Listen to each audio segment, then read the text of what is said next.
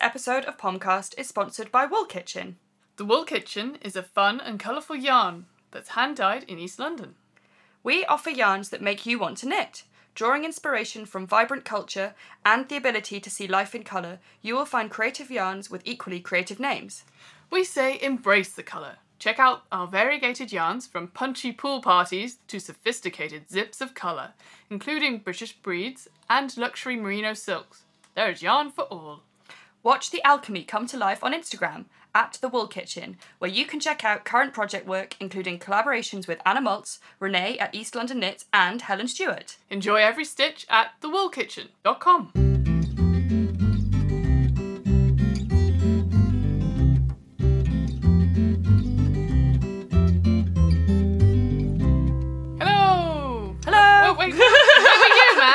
I just wanted to hear your dulcet tones. Oh, there we go. Welcome to. I was gonna go use that as an intro there. um, welcome to the 40th episode of Pomcast. Forty years, and we've finally nailed the intro. Forty years. Forty episodes. sometimes. um, yes, welcome to Pomcast. I'm Lydia Gluck, and I'm here as I am at least monthly, At sometimes least, twice yeah. a month, as we have done this month, uh, with Sophie Scott. Hello. Hello, Sophie. How you doing? Good. We have to give a disclaimer that there is building work happening outside the studio. We're recording this today. Yes, indeed. There are many improvements happening to the local. Oh, good, and now a car alarm's going off. Well, that's just a little bit of. It's sort of an ambience. You can get the feel of us being in the hustle bustle of the big city. Indeed, and it's uh, many changing ways. Um, but that's not why we're here to No. discuss that. We're here to discuss uh, Pom Pom Magazine, which indeed this podcast is uh, birthed from. uh, we're here to discuss knitting, Always. all the yarns and fibres, a little smattering of crochet sometimes. Woo! Uh, so if you like those things, come along, and maybe you've been listening since the beginning. Wow. Thank you. Thank you. or maybe this is your first episode. Thank you too. welcome in. Come yeah. in. We hope you enjoy. Um, so what have we got today? Well, we have usual. We have news, uh, updating you guys on all the news of the magazine, and also Pomfest, which is our birthday party happening this summer. Mm-hmm. Uh, we've got some reviews, quite a big chunk of things we like that we think you will like. So Yeah. listen to us talk about it. Yes, and we have uh That's known as reviews, by Yeah. the way. That's more commonly known in that section. We also have an interview with the brilliant dyer Julie Asselin, who's based um, in Canada. So we spoke to her via Skype, so you can look forward to hearing her thoughts on dyeing and how she came to become a yarn dyer. Uh, it was quite unexpected, her answer to her, you know, sort boy. of life before. We won't give it away just yet. We will not. We also end with top three, where we discuss things that we like in We order of threes. yeah. So yeah, come along. We hope you enjoy. Uh, first up, we've got. Oh, we didn't say we do tell and tell. That's great. Oh, we signposted, but we missed a signpost. Well, there's Sorry, like guys. let's take a left and a and the next available uh, spot, uh, we tell each Safety other. first. We talk about what we're knitting. Anyway, oh, this really is a 40th episode, isn't it? So smooth. so smooth. Well, let's talk a little bit about news because uh, if you want to keep up to date what's happening in Pom Pom Land, uh, it's here. Indeed, this is uh, one of the many places you can go to find out.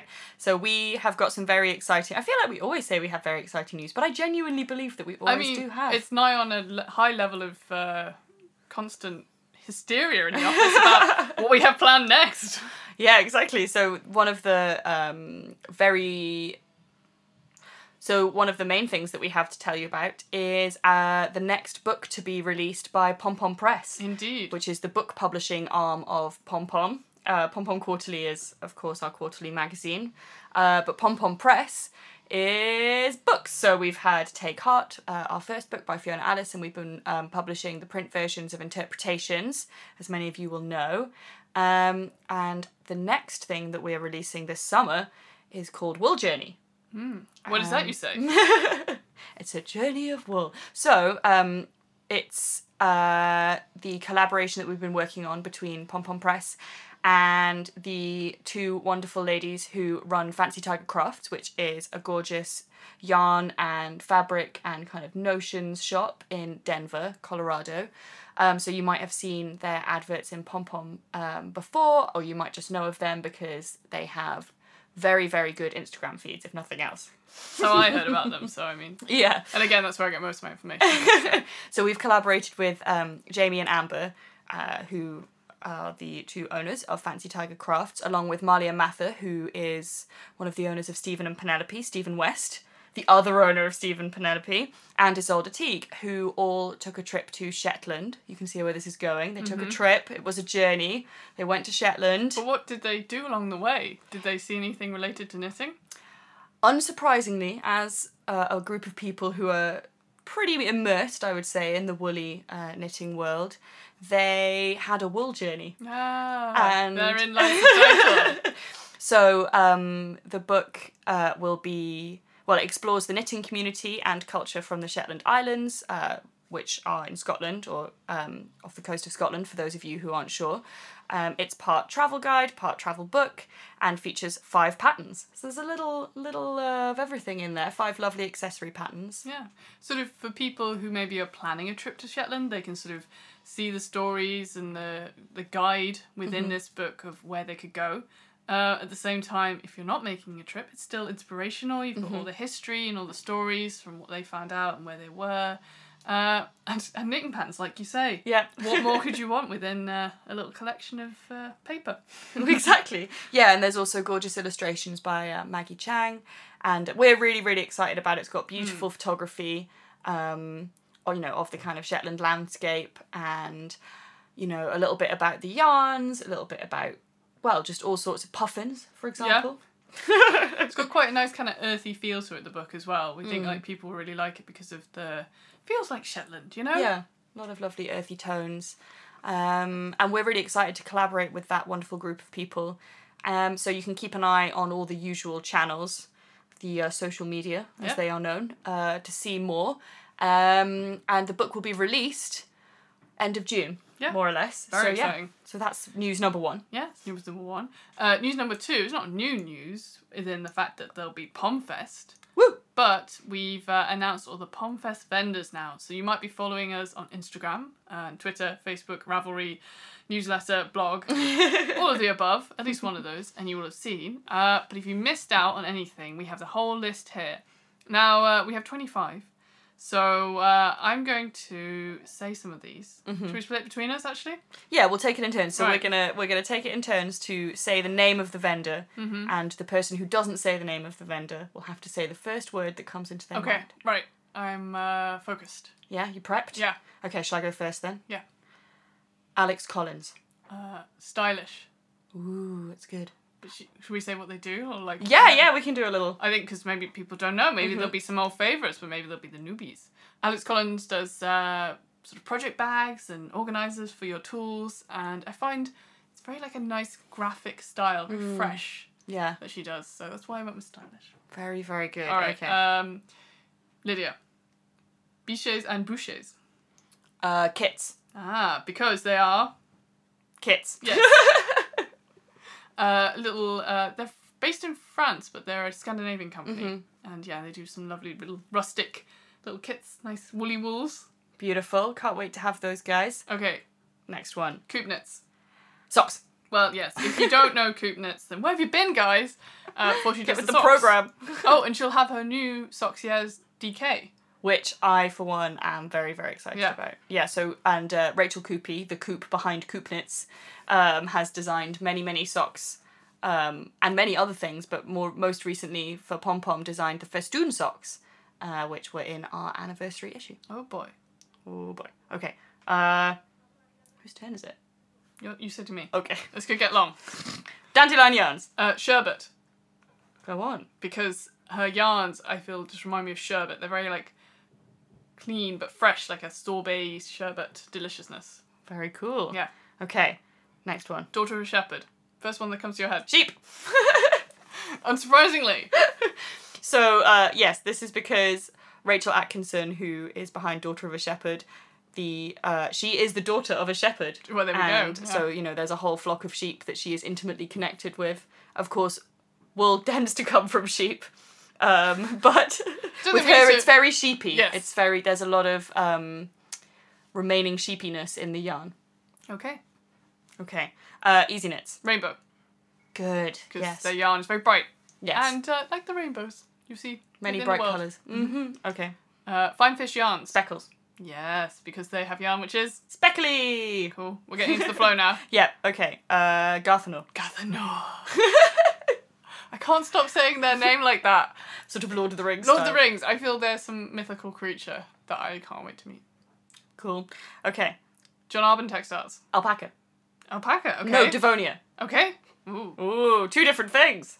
I have so many associations with uh, True. with John Arbon because we've been working on and off with them for such a long time.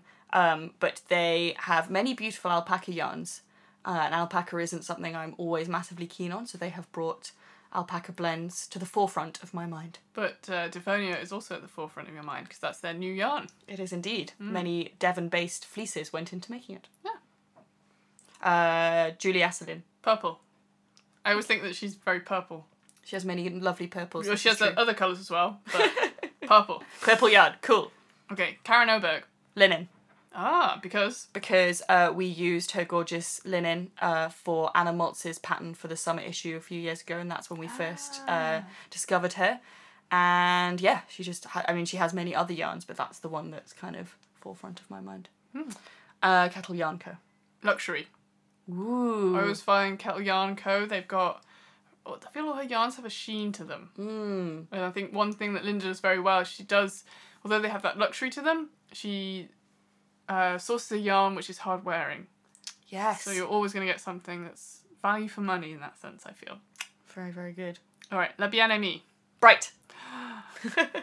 because I mean that sounds like a kind of boring one, but her colours are she does lots of like amazing kind of really bright speckles and like kind of variegated neons alongside, you know, all the other kind of muted tones you would like. But in the past when I've gone over to her stand at shows, I'm like, so many bright lights, big city.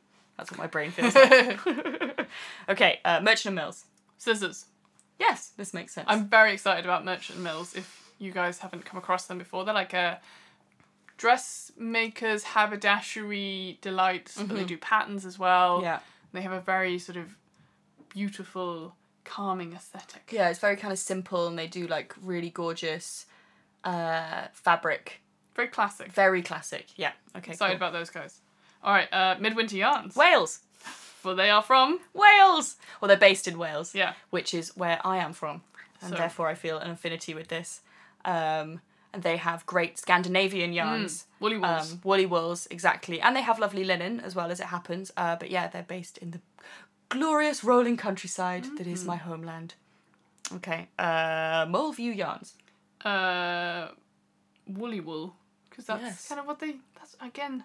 I'm not like repeating, Mm-hmm. but you know they're one for the Woolly Wool category. Indeed, they're also in Wales, aren't they? So, Oh yeah. so this is like the Wales section. Uh, Nina Petrina.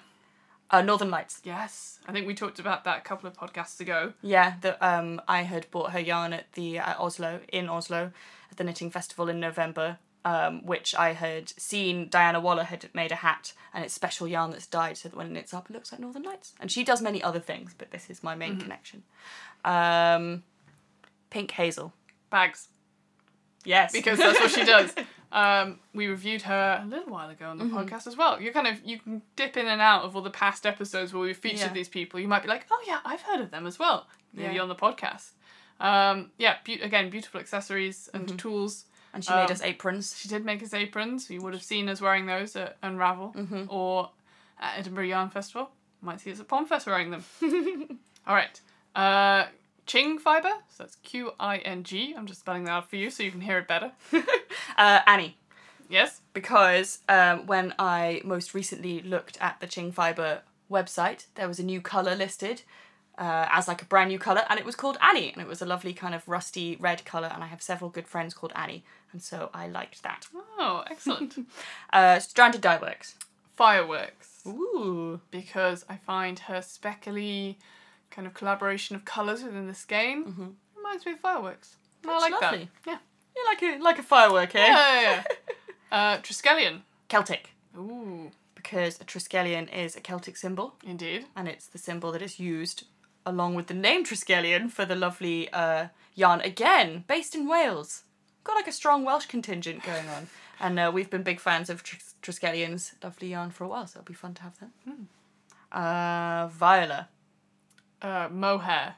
Ooh. I'm very excited for her to bring her mohair, Mm-hmm. which was featured uh, in Soiree, which Mm-hmm. is Emily's design in issue 21.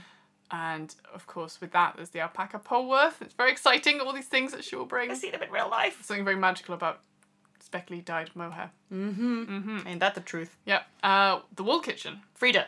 Ooh. Because this is me just like remembering names of colours, but I was very pleased that um, the Wool Kitchen had. I'm not sure if it was limited edition, perhaps so, but there was a colour called Frida, maybe even called Frida Kahlo, but it was definitely after uh, the painter Frida Kahlo, who is one of my very favourite artists of all time and was the reason I moved to Mexico.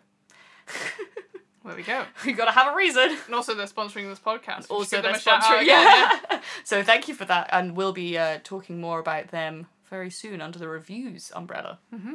special umbrella we keep. Yeah. Uh, the Yarn Collective. Bristol Ivy. Woo! For she collaborated with them on a series of colours. Mm-hmm. And also, linking that in, she's going to be at Pomfest, one of our cool people there. she is. Very, very good. And the last one is Woolen Flower. Harris Tweed. Oh, of course. Obs. Oh, uh, because Woolen Flower um, is one of the things that they're known for are gorgeous Harris Tweed Notions bags or slash project bags, uh, often made from kind of offcuts or people's old, well, not old, but yeah, sort of bits of fabric that might have otherwise been thrown away, so kind of recycled.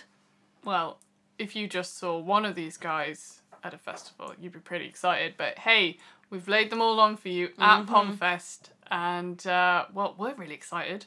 Yeah, You know. my main worry now is that I'm not going to have any time to do shopping. Oh, hey, well, as organisers, surely we can arrange that. Yeah.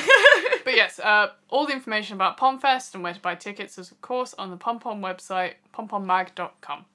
Indeedy, and uh, there will be a few other um, vendors yet to be released, but this is the majority of them. So I can't uh, wait. You're welcome, guys.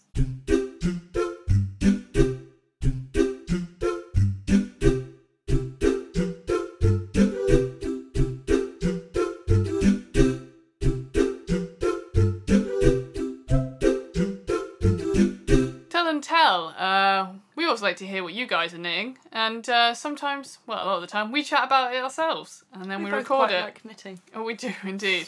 Uh, Lydia, what have you been up to? Okay, so I think last time I can't remember now whether we discussed the fact that I have started an Izumi. I think you were thinking about it. You'd had like the notion of it. I had Izumi thoughts. Right. Um, so uh, Izumi is from our spring issue of this year and was designed by Natalie Sellers, uh, who is a pom pom pal and lovely designer. Um, and it's like a kind of uh, almost sweatshirty kind of jumper, but has like this gorgeous uh, lace design over the shoulders and kind of It's green in the issue. If you Yeah. haven't seen it, you might have seen it in the mind, your mind's eye. Mm. That's what it is. so um, I did a little swatchy in some gorgeous hand dyed chickadee in a kind of terracotta colour. Loved that. Started knitting, and I am as yet unsure about the particular ratio of hand dyedness to pattern and how I feel about it. oh, okay. So the yarn is so beautiful, and I love the colours, and I do love a semi solid. But I'm not sure if I want a semi solid for this particular project, so I'm stuck in kind of project limbo. Yeah, what are you going to do?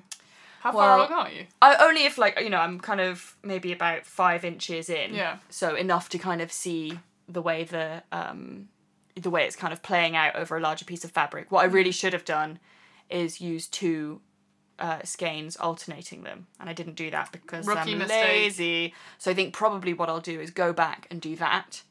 And then make my final decision because Mm-hmm. if the yarn doesn't work for that, then there's like a million other things that it would be absolutely perfect for. So there's, you know, you got to know that what you're doing is is the right match of gorgeous yarn and gorgeous pattern. You know, just because they're both gorgeous in their own right doesn't necessarily mean they're Right. going to work together. Does- yes, Do Right. these two rights make a wrong project? right angle. What?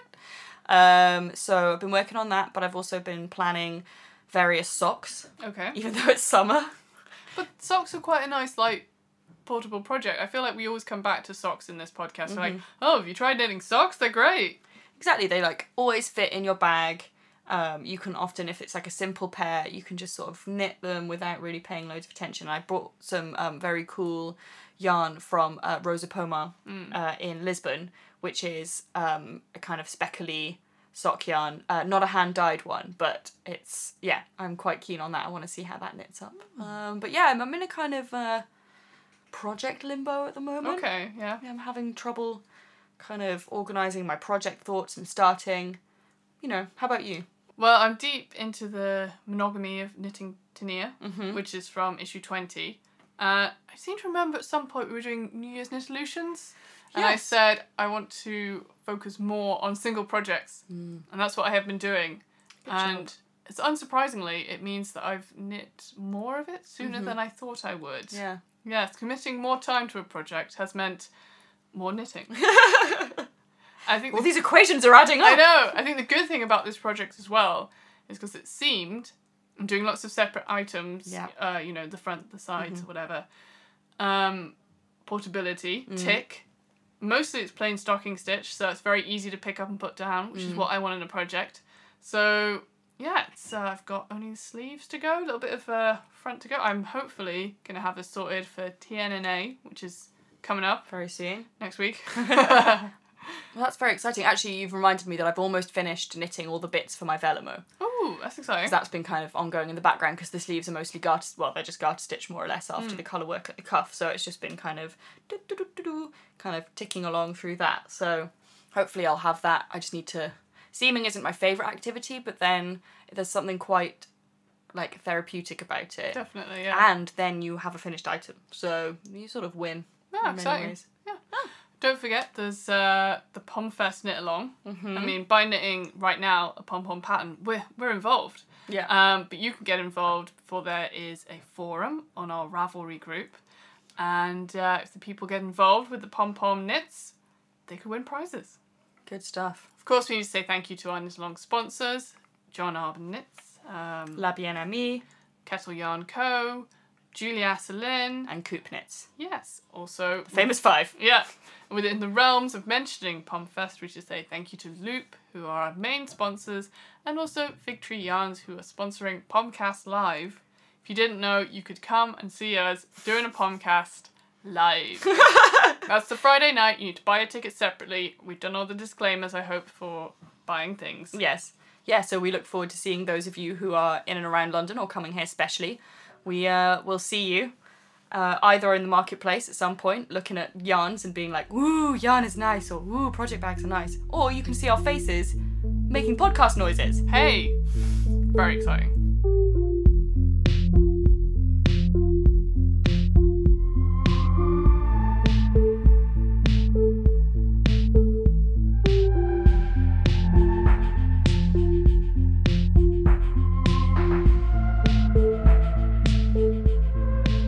On to review. We have a lovely skein of yarn sent to us by Helen, who uh, is the Wool Kitchen. There she is cooking up the yarns for us, and uh, we have a skein of the four ply, uh, Blueface Leicester and bamboo, and it, the colour is pretty fun. It's called heterochromia, So and it's a sock yarn, I think. Although obviously you don't have to use it for that. right, I think yeah. That goes without saying, then. but the uh, the use of bamboo, I didn't know this. Bamboo is quite good as a alternative to uh, nylon, mm-hmm. like a you know a nice non uh, non man made version to give strength, and also has uh, antibacterial pa- properties. You know, Yeah, it's those uh, uh, stinky feet. good with the breathability, uh, and it also adds a nice little shine to the yarn. Uh, and as uh, Sophie said, making it kind of stronger for the old sock, or for something else if Yeah. you want to make that. But it's Just- good to know it'll last. Reducing that, I was going to say pillability.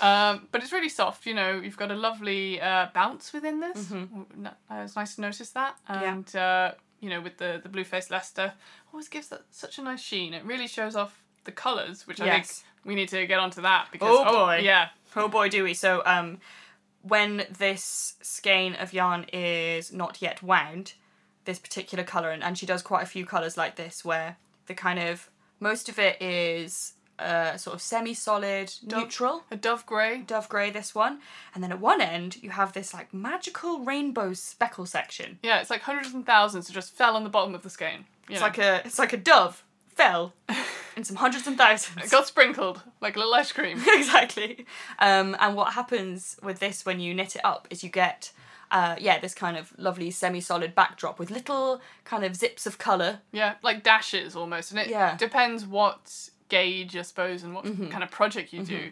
But it's not. If you imagine you're knitting a sock, it's not like a stripy all the way round sort of thing. You just get these amazing like dashes within it Yeah, to give that hundreds and thousands. It's almost like, hey, wait, what's the uh, uh, dashes and dots Morse language? Yes. Yeah. Morse code. Yeah. It's like it's like Morse code yarn. This is good.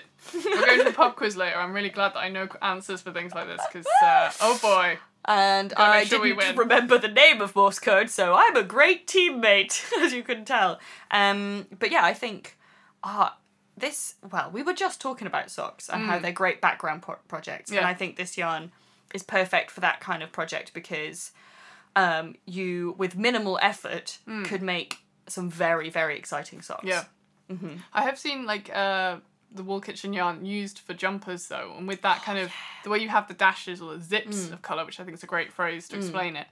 Sort of having that, you know, if you like the speckles, Yeah. sure, everyone's into the speckles right now.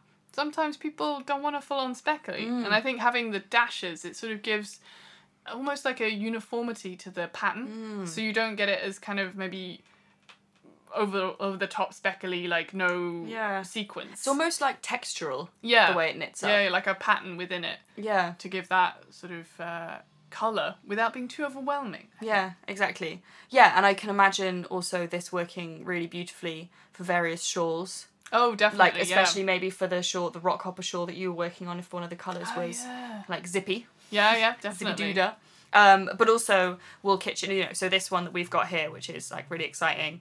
Um, Helen also dyes uh, non-zippy colours True. of varying sorts, including the Frida Kahlo one, which I mentioned earlier. Um, but What yeah, she was that? has- It was like a ready terracotta. it was kind of like a almost, yeah. yeah, which I am very into at the moment. So Mm. I felt the Frida Kahlo world and my yarn love world collide in a beautiful kaleidoscope. Kaleidoscope. yes, yes you're oh welcome. god, so good. My first joke, boys and girls. oh my god, so good. um, yeah, so we uh, very excitingly not only get to tell you about and show you this yarn, but we have a skein to give away. Oh boy. So if you go onto the Pom Pom website you can find out all the details from this podcast, uh, including lots of other bonus stuff on that website, um, you'll be able to find out how to enter and you could win your very own skein of this lovely four ply by the Wool Kitchen. Zippy zippy yarn. Yum yum. And uh, yeah. Yeah, so thanks again to the Wool Kitchen for sponsoring the podcast and for sending us this gorgeous yarn because I've been like hankering after it for a while, I gotta say. So it's very nice to be able to have a go on it, Yeah. give it a little test drive. Yeah. And I can't wait to make something larger than a small square Yeah. with it. Oh yeah, you'll see the pictures of the what we're talking about with Yeah. these little dashes and zips uh, on the podcast where we have nice pictures. So yeah, there you on go. the on the podcast blog post. Oh yes, on podcast blog. Post. pompommag.com forward slash podcast. Woo! All right, another little bonus review we've got here. Uh, we were sent a tool called a Gleener. By A the what? but yeah, by the lovely people from Gleener, who um, have made this amazing tool. Now, let me paint the picture, Lydia. You've got yourself a jumper, right? Cool. Uh, you've worn that jumper a lot. Love that jumper. What what have you found's happened? You know what, Sophie? I've worn the jumper a lot and it started to pill. Oh, And even even, you know, pretty hard wearing sort of yeah, you know, long long yarn staple yeah. yarn. You know, like, sometimes like the Wool Kitchen BFL bamboo. Yeah, if you really you know, if for example I find if I'm wearing my jumper, I'm doing a little impression of me walking along wearing a backpack at the moment, sort of like first day of school. Yeah. Sometimes the um the action of the backpack rubbing against the shoulder. We've all been there. We've all been there. Well, worry no longer, because you need to get yourself one of these. I'm gonna get it out of the bag. okay. Russell Russell. Haha! Here it is. So it kind of looks like a. What does it look like? It looks like a future spaceship. it does, doesn't it? We've got The Starship Enterprise. yeah. So we've got uh, the one that we've been sent. It's got two ends. It's the ultimate fuzz remover, fabric shaver. So you've got like an edge, which is almost it kind of feels like uh, like a granite stone almost. Ooh. Um, It's almost like a yeah, like a pumice or yeah, something. yeah. But it's um, and I was a little when I first saw it, I was a little worried. I thought it'd be too tough. Uh-huh. It wasn't. It was. Uh, it gave a firm and loving hand to my knitwear. and removed those pesky pills. It did. You know what? It did. And there's t- three edges. Mm-hmm. So we've got one for big, bulky pills. uh, two for medium, and three. You can see where I'm going with this. Yeah. yeah, a lighter. You know, you got your summer knits, uh, silk blends maybe, Yeah. and then on the other end we've got like a big old. Uh, can you? It's sort of. Oh, let's put my teeth sorry, on edge. but sorry. fuzz it's like a like a fuzz like your traditional kind of like fuzz remover, like Yeah. you like a lint remover, which Yeah. is uh, fuzzy. to get like uh, less. Um, well, yeah, just more, more kind of to clean the. Picks up The pet hair, uh, dandruff, and uh, to finish any de-pilling job. There we go.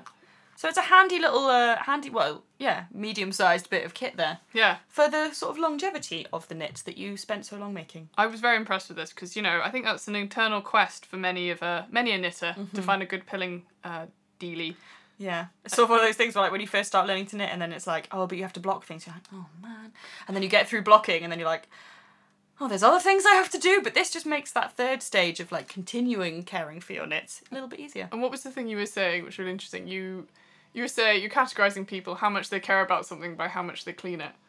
So like, Did I say that? Yeah, yeah, you I said. things I say. Yeah, it was very interesting though. Like people who like really care about their bike will like clean the bike, and people who really care about their knits, they'll be like, yeah, I will hand wash this. I will, you know, It's true. Yeah. dry this flat. I will do. I will buy the special fancy soap. Yeah, I was probably referring to my the fact that I don't clean my bike enough, and Okay. therefore don't clean, don't care as much about my bike as I do about my knitwear. Like I wouldn't buy a special bike cleaning tool. Probably I'd just use a toothbrush. hey, that's pretty specialized. I think, you know, as long as you don't put it back afterwards, it's all good. You know. um, yeah. So Gleener is good. Yeah, we said we we've gleaned this information from uh, using it, and we're, we're thanks to the uh, the lovely folks at G- Gleener. Mm-hmm. Um, and also, um, they've given a little bonus thing to you guys. So we've got a promotional code which you can use uh, at the Amazon UK store and their website, which is uh, gleener.com. And if you use the code POMPOM10, you will get 10% off all the fuzz removing products that Gleener have to offer. Not too shabby. Uh, not too shabby at all. Not just as your knitwear will soon exactly. be less shabby. we were both like trying to get that joke in. get the joke about. So yeah, uh, that's for live for two weeks after this podcast. So if you're listening within the context of now, uh, that's the 14th of June. Uh, why not take advantage of that? Make all those uh, knits ship shape, shiny, Indeed, maybe buzz free. get some wool kitchen yarn Oh, and then and just prepare. So because it's gonna you know we'll you know it's like gorgeous hard wearing stuff but as i said sometimes you just beat things up too much when you're me on the way to school wearing your backpack. Yeah. so yeah, thanks, Gleener.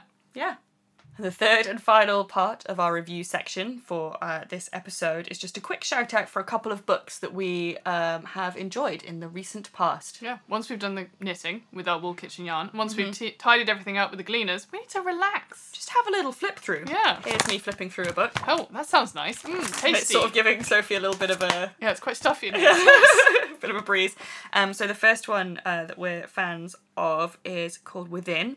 Uh, Knitting Patterns to Warm the Soul, which is by Jane Richmond and Shannon Cook, both of whom we are big uh, fans of.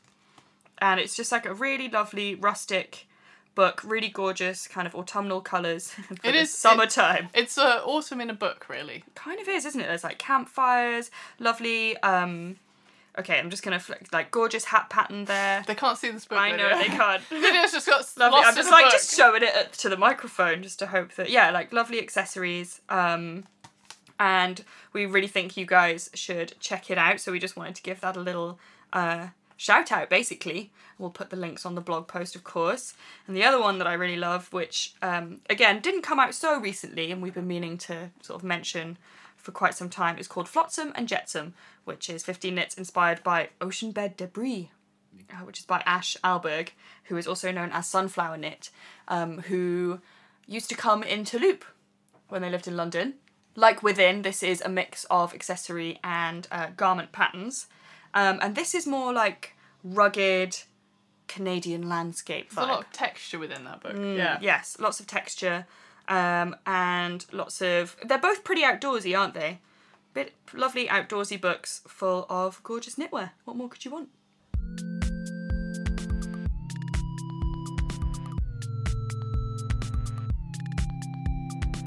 Julie Asselin, what a hoot she is. We called her up on the old Skype telephone, dialed through the waves to her in uh, Canada. Mm-hmm. and We said, let's have a chat. and she delivered. Oh boy, did she! Um, so Julie Asselin, as we've mentioned, is a is a yarn dyer. She dyes uh, many beautiful colours, but Sophie thinks of her most as purple. Yeah, But, uh, the design I did for issue 15, Ah. like, which feels like a million years ago. Yeah. It's purple. Purple, Yeah. of course. Um, so more recently, uh, Julie's uh, Leizu DK was used for the Boom Tank and the Shindig Shawl by uh, Kiyomi and Sachiko Burgin In issue 21. in issue 21, exactly. And we decided, as Sophie said, to give her a call, talk to her about dying. Yep. And uh, yeah, we're just gonna let her start the conversation really, because uh, she did it very well. Do you guys know a little bit of words in French or? Oui, on peut. Okay, okay, good, good. Okay, so we do it in French then. No, no. but it's uh, it's like early morning for you there in Canada, isn't it? So uh, yeah, seven. Seven. Yeah. I, I I usually get up around that time, but I've put up an alarm just for you guys. Oh, thank you. Well, we should do like an introduction for people who don't know you, I guess. You're Julie Asselin, uh, yarn dyer extraordinaire. Uh, Thanks. yeah, you're happy with that title? I guess if uh, people don't know you and what you do, sort of, uh, yeah, how did you get into dyeing and start your company and where you are today? Like, how do you introduce yourself to people? Oh, um, okay. So I um, I'm from Coaticook, Quebec. It's about an hour and a half from Montreal. Um, I'm from Montreal originally, um, but we moved to the country. So I before I started dyeing yarn. Um, no, let's start at the beginning. So Okay. I've been hold on. I've been knitting um you know since I was a little kid. Um both of my grandmas, my mother, uh, they both knit. So um in on my mother's side there are a lot of um you know creative artistic people like my grandfather used to do a lot of photography.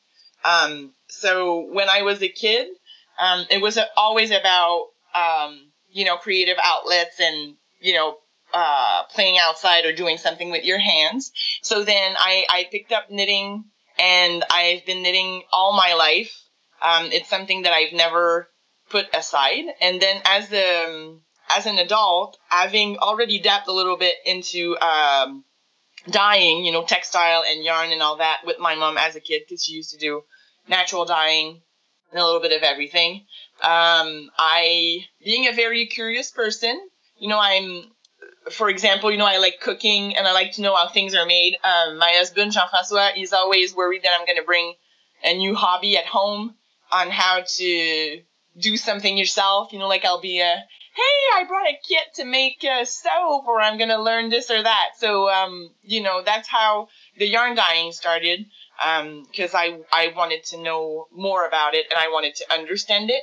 So that's how I started. And then, like many people, um, you know, I, I made some for myself. I started giving some to my friends, and then I sold a little bit. I got a, you know, I started selling to a first store, and then it went from there. It was, I didn't have a plan, um, but we're really happy that it turned out the way it did today, and that we are able to have this as our job. And you know, as um, um, you know, I think it's also helpful where uh, before I was doing this, I was an orthotic and prosthetic technician. So I used to work um, like in the health field.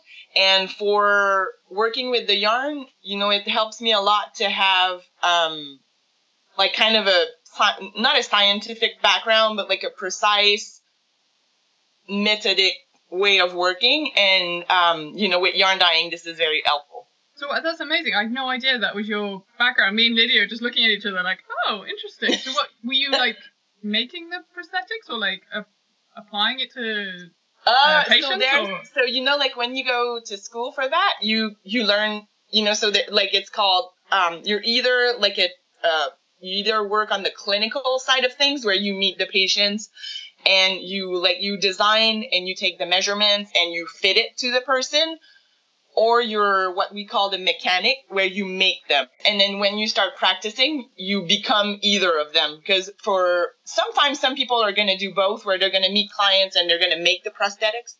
But um, usually the way it works it's much more convenient to be either one of them and then to work as a to work as a team with another person that does um, you know, the other job. And I used to be, um, I used to work like on the clinical side where I would meet the people and, um, you know, come up with a design, decide on what we are going to do, and then, you know, work with somebody else to get it made. Wow. That's I suppose like that leads into another thing we wanted to ask about. You mentioned your husband Jean Jean Francois, um, yes. and sort of yours. You, you guys sort of work as a team, I guess, for the the yarn dyeing business, yeah. Yes, we do. Um, so how, how, does how does that work? I started, um, you know, I, I started this alone um, five years ago, um, and you know, he's always been very supportive. But about two years ago, um, it really, you know, it was really too big for me to just, you know, handle by myself with a little bit of help here and there. So he, he fully jumped in, and um, you know, we are now working together um, as a team, and I'm, uh, you know, I think it's, I think it's really great because, you know, I have to say that, um, you know, Jean-François is the, uh, you know, he's the person that I get, um, that I get so much along with, and then it's really, um, you know, it's great that we get to work together, um, in this because we, uh, we really complement each other. So I think it's great. Um, you know, of course, I'm I'm happy because sometimes when you uh, you know, it's fun to work with your your husband, your wife, your partner, but um, you know, there are chal- there are challenges that come uh, with work and you know, working together, and also since it's a business, you know, there's um, uh, you know, there are different constraints that we have to deal with. But um, I couldn't have chosen a, a better person to, you know, to do this with because um, we really do uh, make a great team.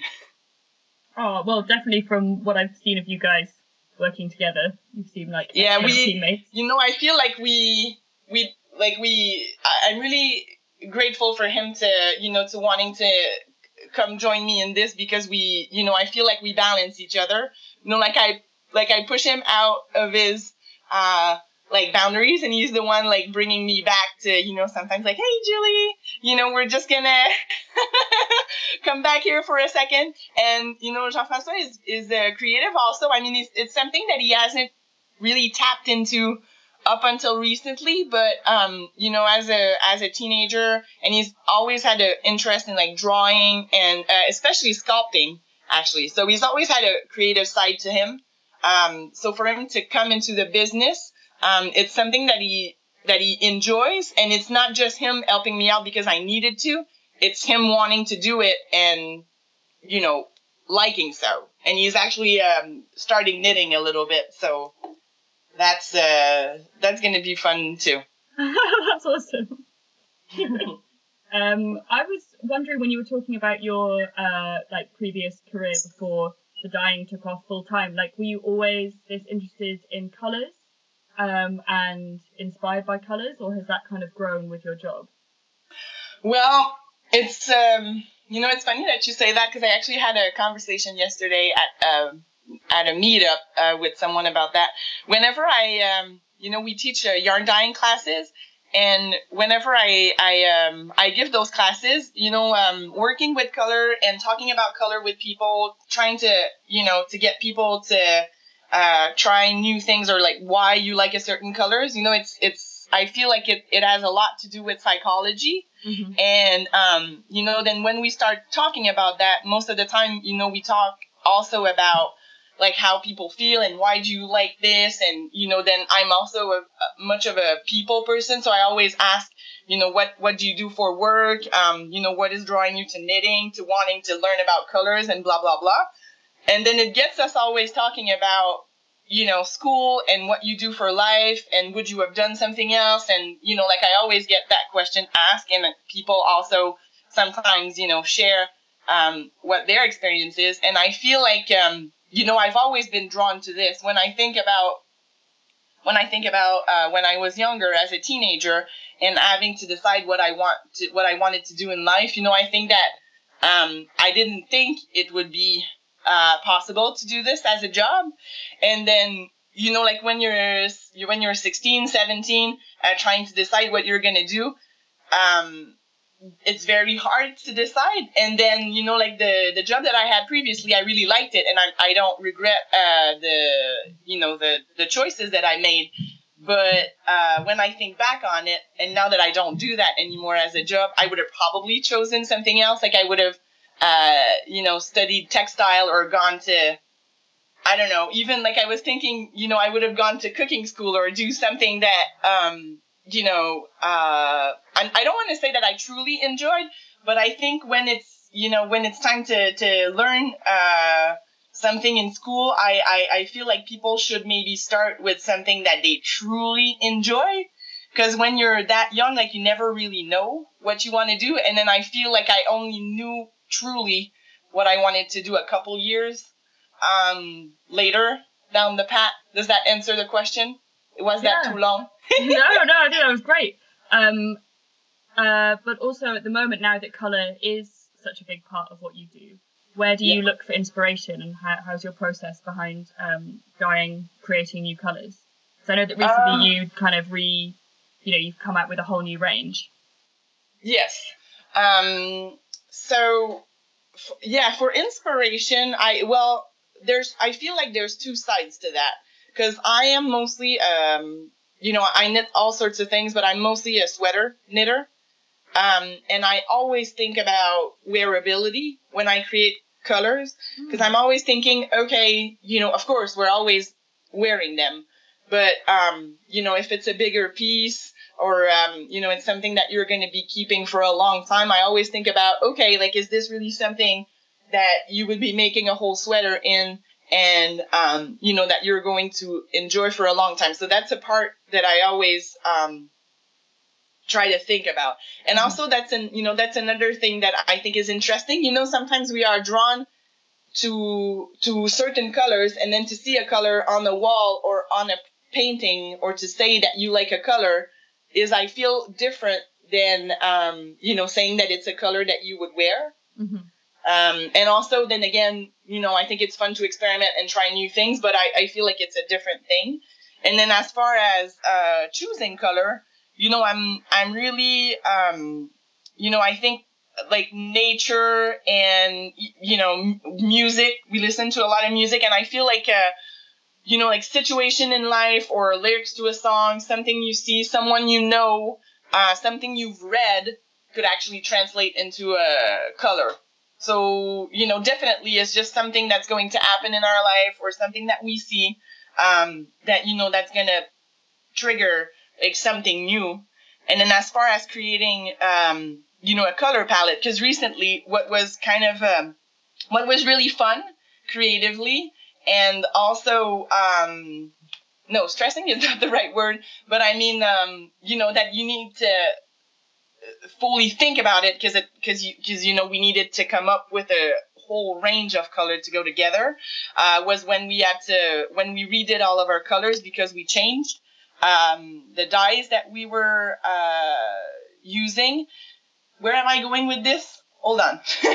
So yeah so we when we had to create the um, the whole range and coming up with the colors what i thought was was fun is you know we had all of this background from before and then you get to start fresh with something new that you don't know how it's going to react but you have all of this experience. So i thought that was really um, that was really fun because we got to start fresh but uh, you know with a new eye a new perspective like you get to wipe it all and start again and do what you want but with all of this knowledge. So that was really cool Yeah, and and what about when you were creating? Um, is it nurtured? oh yes yeah, so that's I guess a different process. It, or I guess you might want to explain the difference between that yarn and the other the other yarns Yes. that you dye. So, and it's it's great that it's fun that you mentioned that because yesterday, um, I uh, we just went to pick up a new color, and um, you know, in our mind, it was going like we were creating like a like a dark blue navy, and it's a it's a dark blue, um, and what I what I think is always fun with that process is you know I we were picturing something in our head and that we thought would look like because we always make little tests at home. And then when we uh, received it it was it's super great and i'm really happy with it because that's the beauty of it because you never know what's to come back. But it's totally different than what I thought it would be. so, um, you know, with that process, we always have a little bit of surprises. Um, how it works is we, um, you know, the, the yarn is spun after we dye the fibers.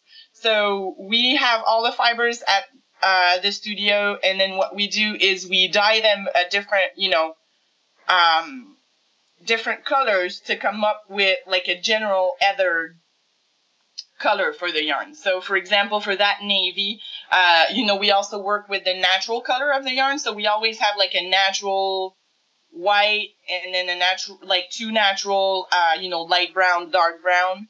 And, um, you know, sometimes something almost black. And then to that, you know, we can play with that and then we add other colors. And then for that, we, um, played on a, like a dark blue, a medium blue, uh, an aqua color, and then there was a little bit of pink in there.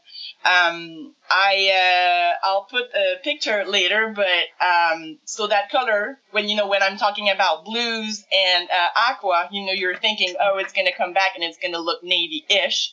Um, but then when we looked at it, it was like really dark, kind of nightfall color, and um, you know we ended up calling it galaxy because with uh, the bits of browns and and like per, uh, pinkish reddish colors with the aqua, it kind of looked like speckly starish. So I thought that was very interesting. So just wanting to know that you know with that type of process by dyeing the fibers before you never know what's going to happen. So that's um, that's part of the excitement. that's so cool. Speaking of uh, excitement, we're really excited that you're going to be coming to PomFest. Yay, we are too! okay. We are coming to meet uh, all the knitters in London and England and from all Europe. You're all coming, right? Right, all of us, yeah, yeah. All of yes. us. Yes. Okay. Good. Because I don't want less than that. um, so, uh, yeah, tell us a little bit about what you're going to be bringing with you, and are you also going to be visiting some other parts of the UK while you're? Yes, so we, um, yeah, we are. Well, we're coming for, um, we will be there for two weeks, so we're taking a little vacation at the same time. Um, so when we, uh, yeah, so bringing, uh, to, so what we're going to be bringing to the Pomfest is we know, of course, we will be bringing some DK because there's two, uh, two patterns in the in the fifth anniversary issue that are uh, designed in our DK weight, and we're bringing, uh, of course, all new um, colors from our new palette. So we will bring a bunch of DK, and we also have a new uh, fingering weight yarn, which is called Nomade, and it's a sock yarn. Um, it's a uh, it's a high twist, bouncy uh, American merino fingering um, that was truly in our mind, you know, like we were really thinking about sock knitter when we designed this in terms of durability and, you know, like we wanted to make it like a durable yarn, but, you know, of course, um, still very wearable. So that's something also that we will be um, bringing. And then other than that, we still need to figure out the detail, but probably a little bit of cashmere merino silk um, you know, again in in uh, fingering, and uh, I'm thinking that we will most definitely bring nurtured and you know showcase the new colors that we have been working on. Hooray! hey, and I need to tell you what else. Um, right, where what else would I be doing? Um, we will be visiting uh, a yarn shop also that we um, that we work with, which is in Bath. It's called a Yarn Story. We will go there and we will visit the um, the uh, the region as as well. And then our plan was to uh, just drive around and um, you know see things. We will be there for two weeks, and we were thinking probably also of going to um, to Scotland for a little bit. So oh, fantastic! That's Yay! well, one question. Uh, oh, kind of rewinding a little bit back to what you were saying. I kind of suppose links into you visiting because you're gonna have to like pack travel knitting, right? And that's the subject yeah. like I feel we talk about a lot especially when this like summer holiday comes around. Uh, and you mentioned like uh, you like primarily like a sweater knitter. So I guess my question or my statement is uh, like finding how do you find the balance with like time dedicated to all these like knitting things of making yarn and making colors uh, to get the time to knit as well. And oh well, you know, for so for me, um, you know, knitting is like a hobby, and it's some, uh, you know, I um, it's something that I do in my, you know, whenever I have free time and I want to relax. Um, so for me, it's it's very different. Even though I really really like my job, um, you know, yarn dyeing is what we do for a living. So then for me, there's a difference between the two. They are related, but I still have that uh, that space where you know, like knitting to me is like a side from um, from all of this. So um, what I do is mostly, you know, like when I watch TV, I also I, I knit and when I'm in the car, Jean Francois always drives because he gets car sick if he doesn't. Um, so I'm, uh, so I, I get to knit a lot in, in the car while traveling. So that's um that's how I I uh, I mostly get my knitting done. Good. Well, again, Oh, on the stationary bike too. I knit What? I knit socks when I work out. oh right, the- sorry. I think you like in a sidecar, like Francois was on like the motorbike, you you're in a small sidecar. projects. Huh? I thought you meant like, uh, you know, like a motorbike with a sidecar or something. Like, No, no, no. so like stationary bike, I, I knit small uh, project. I have a whole setup, and then I I didn't try with other workout devices. I would have to tell you how it works with other thing. I would imagine on an elliptical or a treadmill, probably not as good, but Well, we look forward to your report. yeah, yeah. yeah. Mhm. I just like you That's obviously it. have so much energy that you knit and work out at the same time. Like, yes. so then you know I'm thinking right now. I'm like, hey, a new pom pom uh, column. You know, knitting and workout. Right. So I'm throwing this idea out there, you know. Okay, so uh, I guess we're going to move on to one of our classic uh, questions, which is Desert Island Yarn, where we cast you upon an imaginary desert island, and Mhm. you get to take one yarn with you. It's an endless supply, it's all the colours.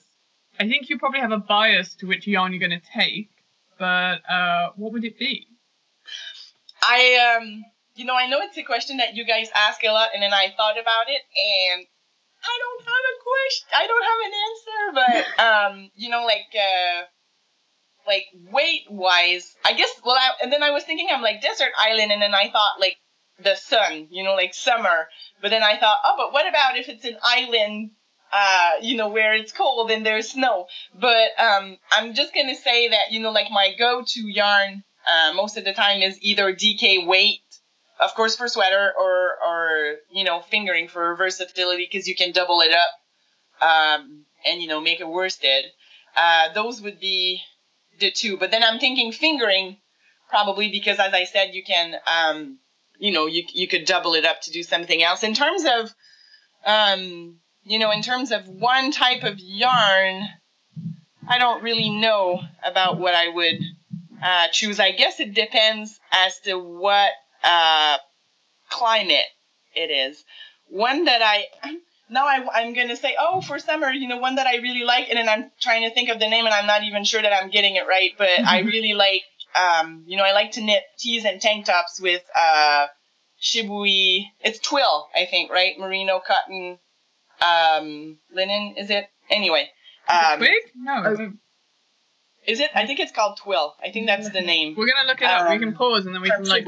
But um, you know, as a summer yarn, I think it's one of my it's one of my favorite. And then Mm. for um, you know, for winter times, I would think I would want something um, you know, I like something that's light but very uh, you know, comforting and like warm. So something like nurtured that's woolen spun or, you know, like anything uh, woolen spun for winter, I'm I'm a big fan of. And in versatility, I'm gonna say DK. That's a long answer, right? I, I, I was supposed to pick just one. No, no, but it's good. It's a thorough got answer. I got all the scena- scenario covered. You know, we have we have um we have summer and then you know like cold weather and then we have mild temperatures. So wherever I would be sent to, I'd be covered. Yeah. It's great. And in that time, Lydia double checked, and it's called Twig, the Shibui one. Twig. Yeah. Uh, that's it. Yeah, I'm sorry. yeah. it was like twill. I'm like, oh, I really like this yarn. I don't even know what it's called. That's all right. We look, we'll look out for Julie Asselin Twill coming out in the future. yeah. exactly. Exactly. Is that a word? I don't even know what this means. Yeah, Twill. yeah. It's, Anyway. it's Tulle is kind of like a kind of fabric. It's a kind of uh, woven fabric. Yeah. Okay. Yeah. Oh yes. Yes. You're right. You're right. I I had forgotten about it. Okay. We're yeah. Cool. So then our other classic question is, of course, if you were an animal, which would you be and why? Uh, I don't know why, but uh, like uh, a lot of people say that I would be a lemur. a lemur. yes. so I think it has to do like think about King Julien in Madagascar. I think that's why. but um, I but then that. Lydia's um, laughing a lot. Is this is this good? Like, I I, I think who- that's what it's. I think that's what it's supposed to do. Yeah. Is, is he the one who it sings "I like to move it, move it"? I think so. Yeah. I think so. It's just like he's the king, you know. Yeah. Yeah. Okay, Yeah, that's- yeah. he's the one yeah um and uh i mean maybe just like a side thing is you know we um you know like i before i got married i just before i got a uh, rescue chihuahua. And um you know like jean-francois and our friends always say that uh you know it's very fitting that we found each other. Um so apparently i could be a chihuahua too because I really really like Mexican food even though I'm from Canada. And as you know you might have noticed with the working out on the bike with the knitting uh, and um, you know being uh, you know being not associated but thinking of me as a lemur I also have a lot of energy and our little chihuahua does too so I think that's where it comes from so it's either uh, lemur or chihuahua Good answer. I like it. do you think it could be the two together Some kind of hybrid. like yeah, a that would be a weird animal. Yeah. well, it's been absolutely lovely talking to you, uh, Julie. Thank you so much. We, um, you know, we love you guys, and we love uh, what you do with the magazine. I think it looks, um, it always looked really good, and I feel like creativity wise, um, you know, I think that the magazines always entice people to, you know, to do new things, and you know, like to to think about new things and to try new things. So, um, good job, lady. Oh, thank you, Judy. Well, good job with the yarn. you Yeah, know. we we love having you as part we of try, the we try. you know, I think it's uh, I think it's great, and I'm sure you guys with the magazine is the same. You know, I feel very fortunate for you know the people that we work with, the the um, the community that we have. Um, you know, the the people that uh, you know we you know as we get to work together. With, you know, with you, with other amazing people, designers, yarn shops, and we're truly uh, grateful for the knitters you know, who uses our, our products because, um, you know, we get to do what we love every day. And, you know, we, I mean, sometimes I think about it and I'm like, wow, am I really doing this? Cause that's, you know, cause I wish I, I, I, I do that. And I, you know, would I have thought that it'd be, um, you know, it'd be possible? I think we have to think, you know, I think that if you want to do something, you have to go for it. But I mean, to, you know, to really be doing this, um, you know, I'm I'm truly uh, happy and grateful for you know how, all that we have um, and how this has turned out to to be. You know, to be able to create our own yarns and to get to work with colors every day is just um, you know, it's just something that we truly enjoy, and I, you know, we're really happy about all that. yeah, I think that really comes through in well, first of all, hearing you talk about it and in the gorgeous things that you make, you can see there's a lot of joy. ah, Happy people you. make happy yarn, it would seem, yeah. Yeah. Yeah. well, um. Oh, hey, that's another subject. Okay, I'm like, hey, I could uh, continue, blah blah blah blah blah blah, but uh, you know, uh, we, um, you know, I think uh, to to get to be, uh, you know, to get to be creative uh, every day is um. It's yeah, it's you know, it's it's uh, it's something that you um. Oh, I'm missing the word, but basically it comes back to what you know again to, to what i was saying is um you know it's great to to think that you know that what you get to do for work is uh, something that like that pushes you and that is uh creative and that gets your your mind going you know it's something that um i am truly happy about Oh, good. And the, Yeah, yeah. I got so many lovely Yeah, things you said in there. yeah. Like, yeah, we're just kind of like glowing in the, the aftermath of that. It's all, yeah, and you know i last thing i'm gonna say is i think also what we um you know what i what we try to like to our message you know to, to people if there's one.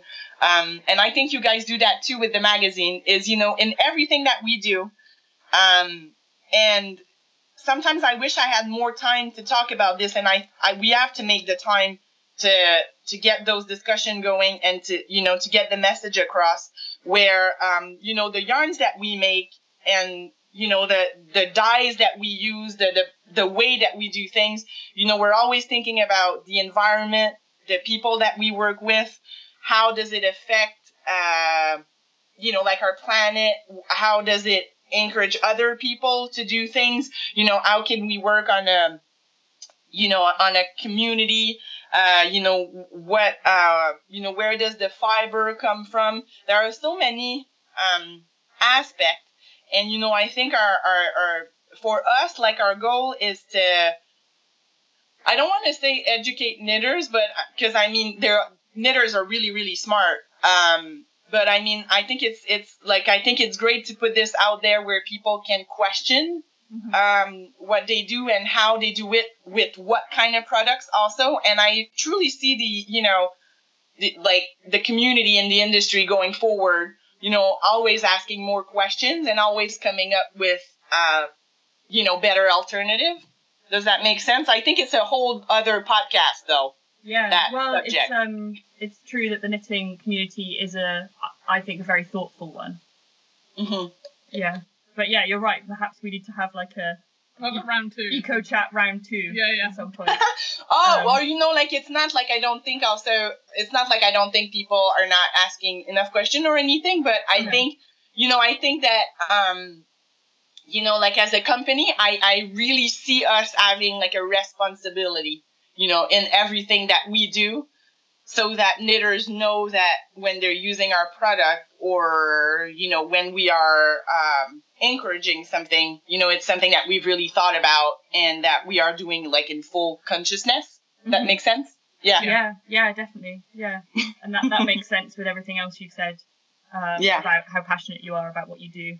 Um, so that's yeah, that's really lovely. yeah for for me you know it's mostly uh yeah that's it i think it's like sharing and i think it's great that we have like a community that i to me is so supportive yeah Yeah, and for well, I think that's like a really lovely place to kind of round up. And for those people who maybe haven't uh, seen what you do yet, where would where can they find you on online and on Instagram and so on?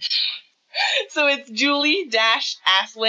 julie-asselin.com and uh, we are on facebook on instagram twitter as uh, julie asselin as well Brilliant. Well, I hope that uh, people, if they haven't seen your yarns, I'm sure they'll Mm. go and have a look and be very, very happy. And of course, the main place to see them is this summer at Pomfest, of course. Exactly. of course yay yay come see us we give a hug to everyone Well, there you go. How can you refuse that? Yeah. Free hugs. All right. Well, we'll see you then. hey thank you so much you guys have a great day And You you. bye bye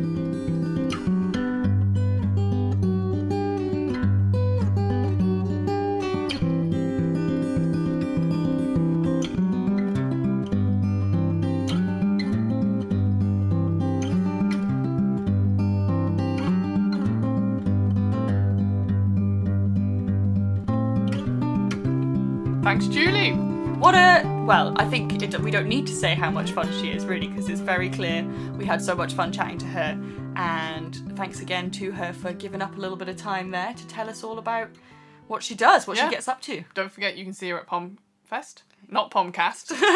you can hear her on the Pomcast, but you can see her at Pomfest this summer. Can't wait.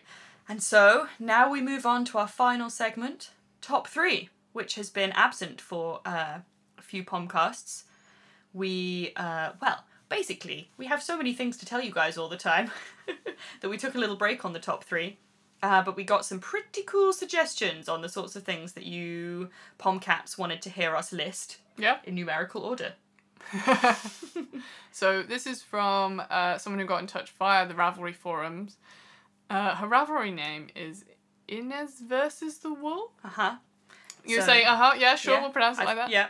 And she suggested three favourite cities in the world and what you love about them. Which we thought was an excellent one. Indeed.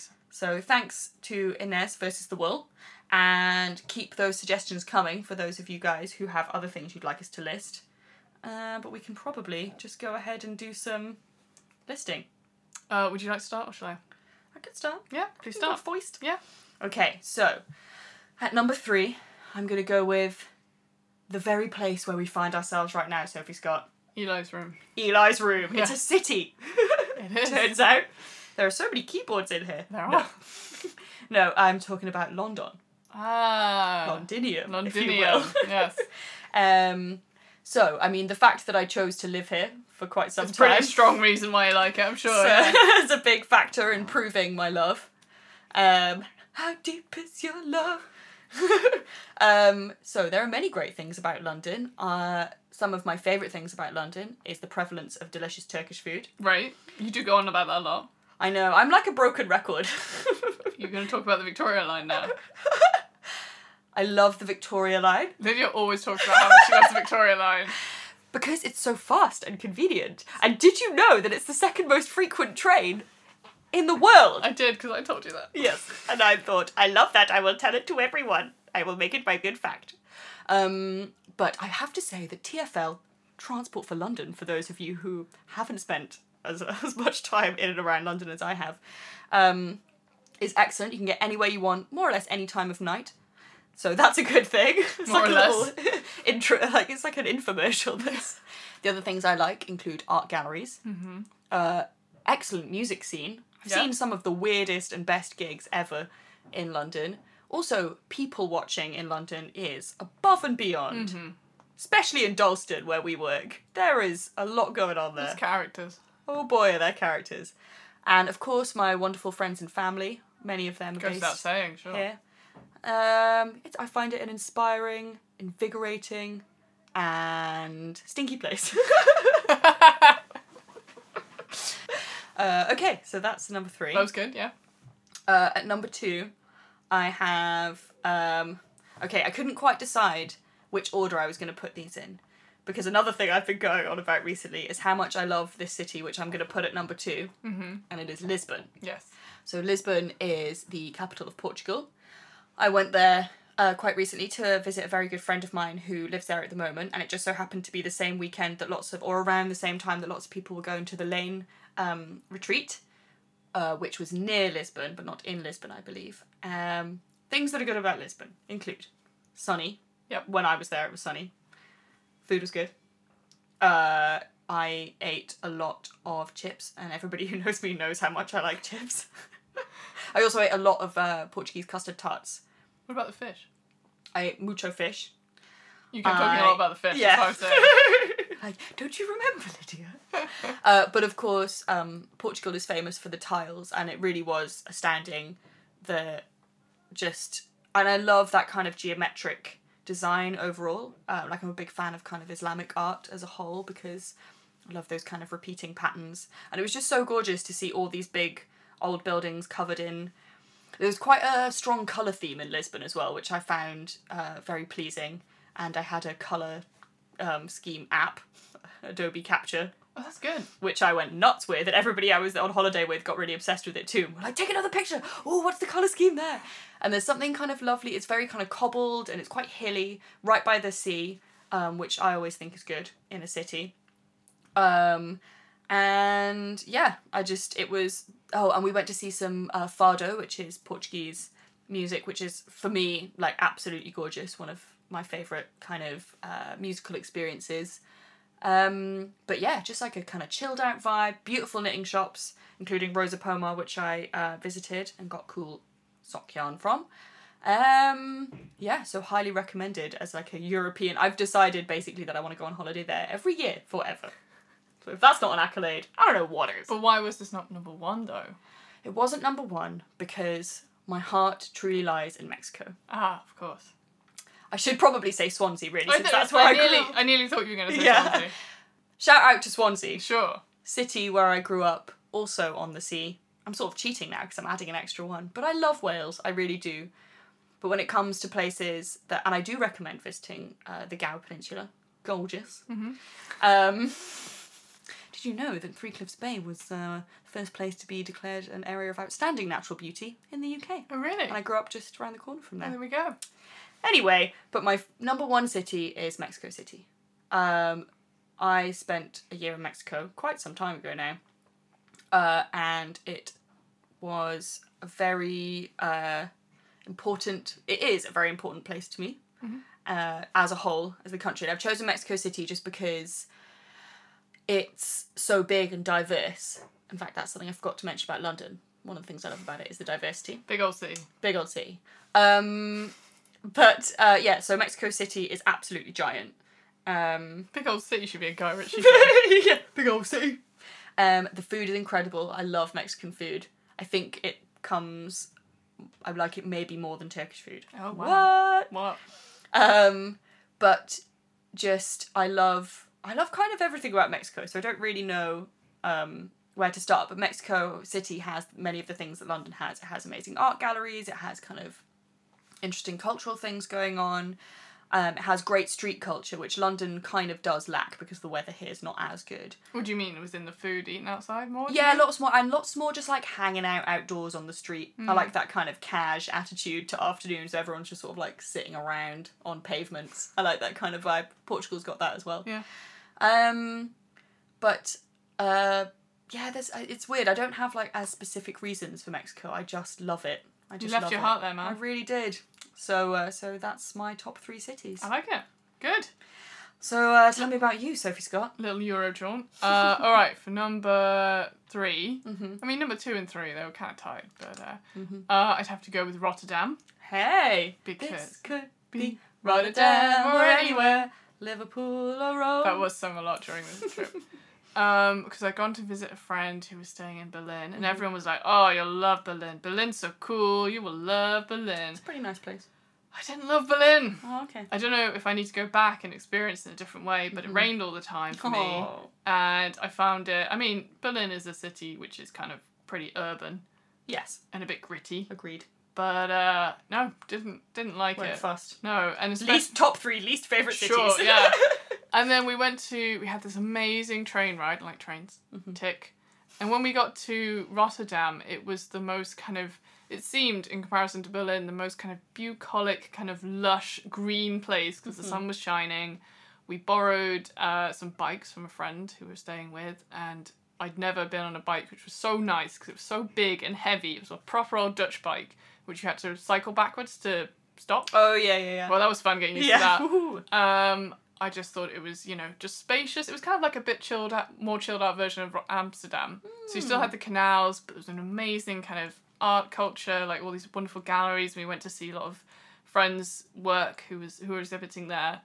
Uh, the food was great, and I just thought it was so want? beautiful. And I loved the. Also loved all the shops. There was really cool vintage shops. Some Hmm. good skirts there. And uh, one of my favourite parts was when we were cycling up to the river and we sort of hit a uh, button for the lift. I was like, what's this interesting? Massive lift, enough to fit like eight bikes in. And my friend was like, do you know what's happening? I was like, no. She's like, okay. And we go downstairs. We go downstairs in the lift. The lift takes us down. And then basically, it's a massive tunnel just for the bikes under the river. And it's completely, you know, beautifully done, sort of massive space. And you just whiz through on your little bike down this little echoey Amazing. tunnel with all the lights. I mean, at the end of the day, it was a big tunnel under a river. But for me, oh boy, The future. everything about that was just so idyllic and lovely. That city, I, I'd love to go back just because of how beautiful it was. Mm, mm. Very special. Very cool. Okay. Number two, Yes. uh, I'd have to go with Venice. I've not been there. In fact, I haven't been to Rotterdam or Venice. Well, here's my recommendations. Venice, uh, I think at times it ca- I've been quite a few times. So not only does it win on uh, that, uh, the first time I went was with a school trip, and the teachers were very adamant about the way we'd see Venice because they'd done it so many times. They're like, right, we won't go to St Mark's Square until it's night. You can see it all lit up. And then we came around this corner, and it was like, oh, this beautiful space with all the lights and like people playing violins, and you've got you know, all the architecture and Yeah. I think it's it's lovely because it's so old and crumbly. You instantly feel transported into a very different time and a sort of a different aesthetic. And I've always gone there when there's the Biennale, so you have your you know a dedicated space of the city with pavilions for different countries of their art, and you Yeah. can kind of just immerse yourself in the whole culture of looking at beautiful things, which I think everyone needs more of in the world. And you know, you're just the light. I mean, uh, painters and writers have gone on and on about the light that is Venice. And it is, and you just take a photo, you're like, oh, this photo's fantastic because it's just so easy to make everything look beautiful in such a, uh, you know, a romantic and elegant place. Love it. So I love Venice. Sounds there we go. delightful. So what's going to be number one? Well, now I was saying number one. After I spoke about those two other places, I'm like, oh, London's my favourite city. But I was like, I, yeah, I'd also like to live in those two places I mentioned. I think London doesn't have any of the things that I mentioned in the other places, apart from you know amazing art scene. Yeah. Um, I think if you're tired of London, you're tired of life, aren't you? Um, that the truth? all those things that you were mentioning, you know, about like friends and family and the amazing art scene. I just love London because it's so kind of higgledy piggledy. You get so much like the old stuff mushed up against the new stuff, and then this amazing kind of sense of tradition, but at the same time, this sort of amazing kind of pulsing newness of the modernity of the city, and the fact that like all this stuff can be together, and there's all this huge amount of multicultural different. You know, I can go like you say, get nice Yeah. Turkish food, and then go see art from like the very essential, quintessential British artists Yeah. throughout, you know, and I'm 20 minutes away from each. Yeah.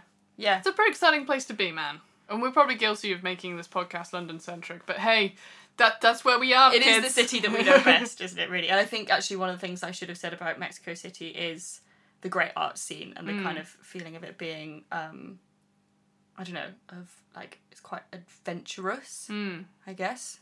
Um, but it's not. As, I mean, there's. I don't think there are very many places as diverse as London is. Basically, Write it on a postcard and tell us that we're wrong. but that that's where our hearts are with the Mhm. cool London kids. indeedy. So that was a really good suggestion, I think. Yeah, for top three. thank you. Yeah, Um, and we'd love to hear what your favourite cities are. Uh, you pom cats, you can hang out and chat and let us know on the Pom Pom Ravelry group. Um, you can also email us if you choose to, podcast at pompommag.com. Uh, what else? send us a letter, yeah. snail mail. but uh, yeah, we uh, well, thanks for letting us keep doing this little podcast and uh, keep mag- making magazines Yeah. and books. Yeah. Hey, and we'll see you. Well, you'll see, hear us. Yeah, we'll be back uh, at a similar time next month. And then we'll be at Pomcast Live not Oh, long boy. after that. Yeah, so we'll see you there. We will. Take care. Bye!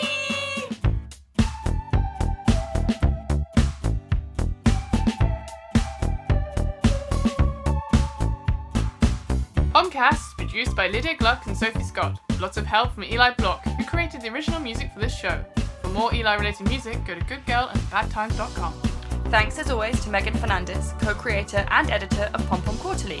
And thanks also to Amy and Gail. We couldn't do it without you. Thanks to our interviewee, Julie Asselin, and of course the Wool Kitchen, who are our lovely sponsors. Of course, big thank you to Pom Pom buyers, subscribers, and listeners. You can buy a copy of the magazine and subscribe too at our online shop, pompommag.com forward slash shop. And don't forget, also, PomFest tickets are available through the online shop too. If you enjoyed this podcast, please subscribe and why not leave a review? You can send any feedback or ideas to podcast at pompommag.com. And don't forget to keep in touch with us via the podcast group on the Pom Pom Ravelry Forum.